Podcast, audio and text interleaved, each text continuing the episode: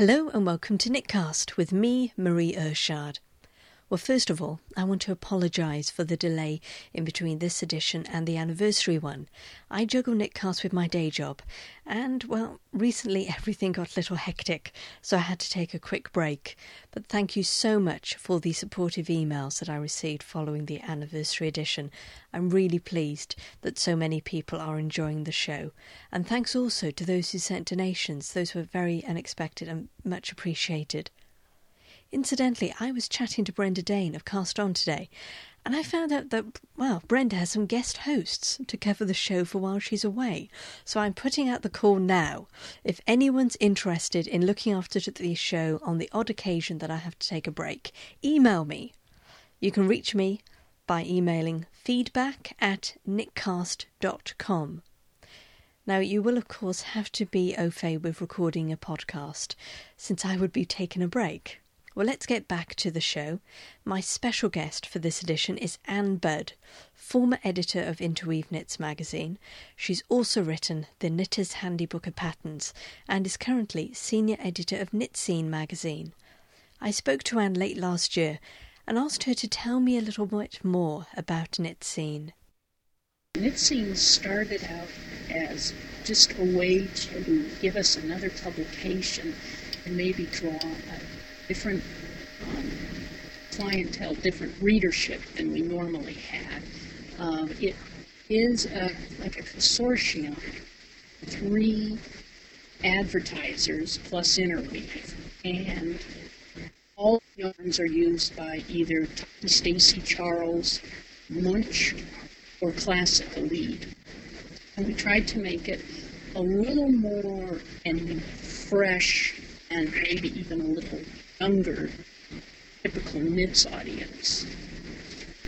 The patterns for some of the projects featured in Knit Scene are available on the actual on the Knit Scene website rather than in the magazine itself. And what was the thinking behind that?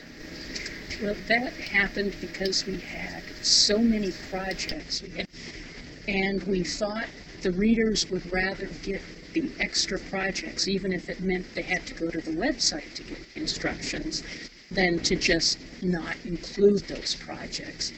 So it, the magazine, I believe, has 44 projects altogether, and about a dozen of them or so are on the website.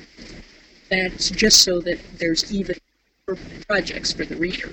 Is there a particular pattern in it Scene that you like above any of the others, or, or do you try not to have favoritism? Oh, there's one by Nora Gaughan that I actually hope to make myself.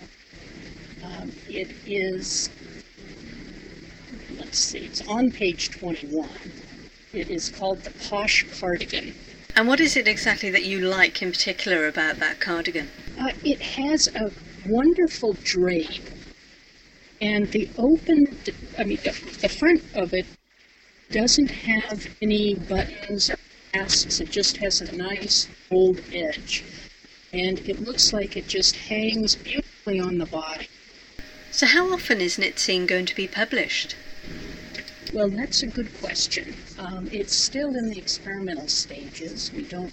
We know for sure there will be a spring issue in 2006, but we're not point yet where we're committed to it biannual. You're on the editorial staff of Interweave Knits. How did you get to work for Interweave? Uh, my background is in the sciences. I have a master's degree in geology, but some time ago I decided that wasn't what I really wanted to do, and so I quit being a geologist got lucky enough to land a job at Interweave, the editorial assistant for Handwoven magazine. I'm a huge fan of the grand plan patterns that you introduced while you were editor. Some of our listeners may not be familiar with them. Could you explain how they work? Well, they're based on, I mean, it's not a new. Uh, I remember way back years ago, I worked in a knitting shop there were some leaflets. The whole idea came about in just trying to make the most versatile pattern possible. Uh, the first one we did was the Grand Plan mitten chart, And that's where we came up with the instructions for, I think it was four or five different types of yarn for about four or five different sizes. And that went so well. I went on to do it for socks and hats, and eventually it became a book. How did the Grand Plan patterns begin? They began with a mitten pattern uh, that was to give various sizes at various gauges, but the whole idea went back to um, a pattern I once saw in a knitting store in the 1980s that was for a sweater that had various sizes, various gauges. Uh, that was give people a lot of variation in their knitting and give them a basic pattern that then allowed them to do what they in terms of yarn and even adding decorations. Now, the Grand Plan patterns have, as you said, be, uh, become a book. Um, the first book, which was the Knitter's Handy Book of Patterns. Were you expecting them to be so successful? Uh, no, but I'm glad it was.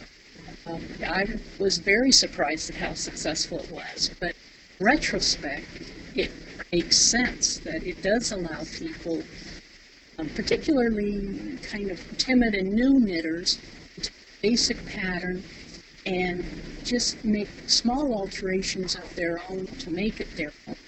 And they can use whatever yarn and make it whatever size they want. So really, incredibly versatile.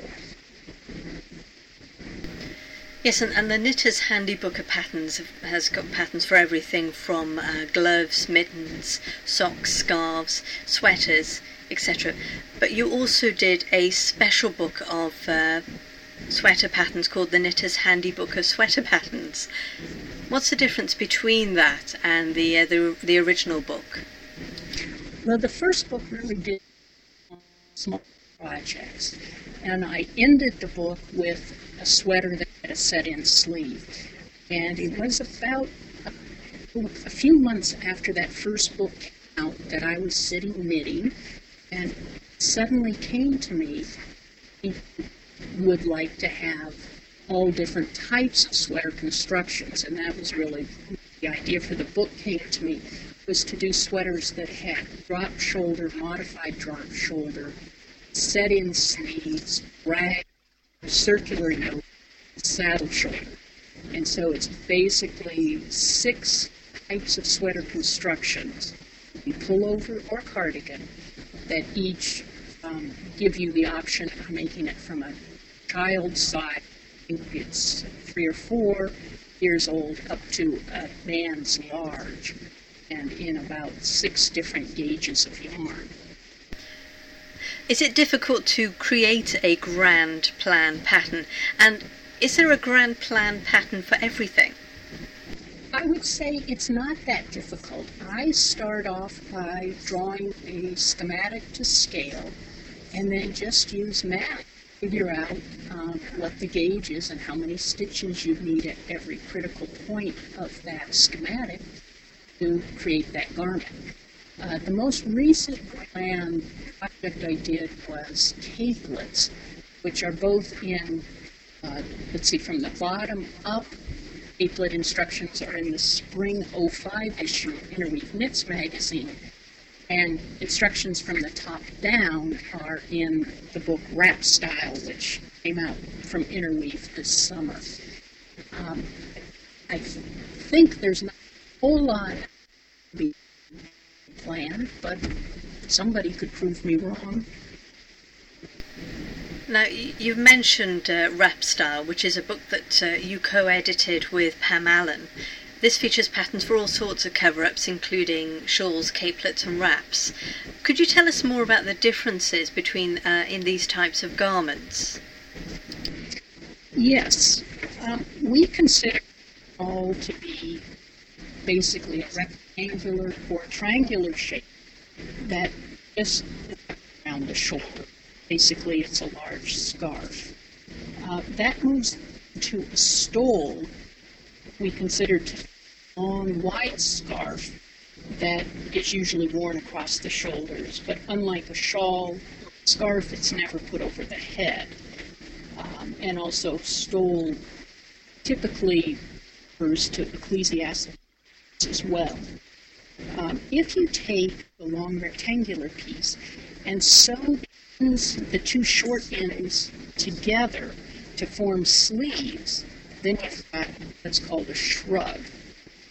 Um, if you take a wide shawl or a and cut a hole in the center of it for your head, you've got what we think poncho. Drapes over the shoulders and covers the upper body. You cut a poncho open in the front and adjust the shaping so that it fits a little closer around the neck than at the lower body, it becomes a cape.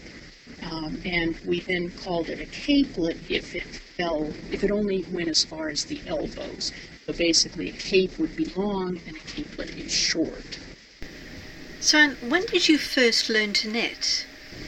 I learned to knit um, in when mother was on sabbatical and took the family to live in Switzerland for a year. I was in sixth grade and got put in the local school, which at that which was quite a while ago. The girls and boys were separate a week for gender specific lessons, while the girls learned to knit and crochet, clean house, the boys learned technical drawing and shop. So it was, it made a big impression on me at the time because I was sitting in this classroom where I couldn't understand anything that was going on because it was taught in German, but I could understand how to knit. So I could watch the teacher and I could do it. And I think during that year, that was the only thing I was successful at. So, what is it about knitting that you like so much, that you enjoy so much? People enjoy the meditative and just the quiet process of it. I like to just sit and have the yarn flow through my fingers. You know, um, for me, it's actually the process more than the product, and I end up giving away most everything I make. Now, you have three sons, all of whom you've taught to knit. Now, you explained that when you learned to knit, um, it was seen as uh, a gender specific type of uh, craft. Why did you feel it was so important to teach your sons to knit? Actually, I didn't think it was important to teach them, and it wouldn't have occurred to me to teach them, but they came and asked me to teach them. I remember one of them making the comment shortly after the Knitter's Handybook of Patterns came. Said the book, he should learn how to do it. So, of course, being a good mother, I taught them all. Now, you've already said that uh, for you, knitting is more about the process than the product. But what do you like to knit for fun? Or is all knitting fun as far as you're concerned? most all knitting for me is fun, but when it's knitting that I'm just doing for myself, it's not for one of our magazines or one of our books, uh, most typically I will knit a pair of socks. Um, I have become quite a snob about hand knitted socks, and in the winter now I will only wear hand knitted socks. You're also a weaver as well. Uh, do you have any preference between uh, knitting and weaving? oh gosh, I gave up weaving um, when my first son was born, as it took too much time. For me to warp the loom was a four-hour process that I really couldn't be interrupted during, and that just practical with children. And that's part of what I love about knitting is I can pick up at any time, and I can take it with me when we go in the car, when we go on the plane, and it's just like always a part of me. Now, you actually became a master knitter in the year 2000. How did that come about? That happened because I had never really taken an, an official knitting class. I learned in Switzerland, and then I pretty much just knit a lot of things and learned by myself as I went along. And after working here at Interweave and working on Interweave Knits magazine, I felt that it was important for me to know what was important for other people. So I signed up for the Master Knitter Certificate and um, went through it all, and a lot of it I knew, but then I could learn some little techniques, and just it helped me to know what was important to you know the people who taught knitting, what they thought was important to know. So, what's next for you? What's coming up in the future? Well, um, I'm going to move over and do more editing of books for here at Interweave. Uh, I don't believe I'll be limited just to knitting books, working on weaving books and beading books and spinning books and other titles that we did, which for me will be kind of to kind of stretch out into some new things. Some more books. Um, I very much enjoy working on Wrap Style with Pam Allen, and we're currently kicking around some ideas for some feature books, but none of them have been slated yet. Ann Budd, and I'm sorry for the sound quality of that interview. It was done using Skype, and while some Skype interviews can sound crystal clear, occasionally you get some problems with it. But I hope you enjoyed the interview anyway, despite that. Some listeners have asked where they can find older editions of Knitcast. Well, they're all available at knitcast.com. Just look on the right hand side of the page and you'll see a section called Archives. Now, although that only seems to display the past 11 months, all of the blog entries right back to the first edition on February 15th, 2005 are there. Just keep going back and you'll find them, and you'll be able to save them to your computer manually and listen to those, burn them to CDs, whatever. Well, the next Knitcast will be online around the 27th of March. As I'm going to Toronto for a holiday. And of course, I'll be taking my recording equipment with me. So keep listening to find out what comes out of that trip. Until then, I'm Marie Irshad, and that was Knitcast. Thanks for listening.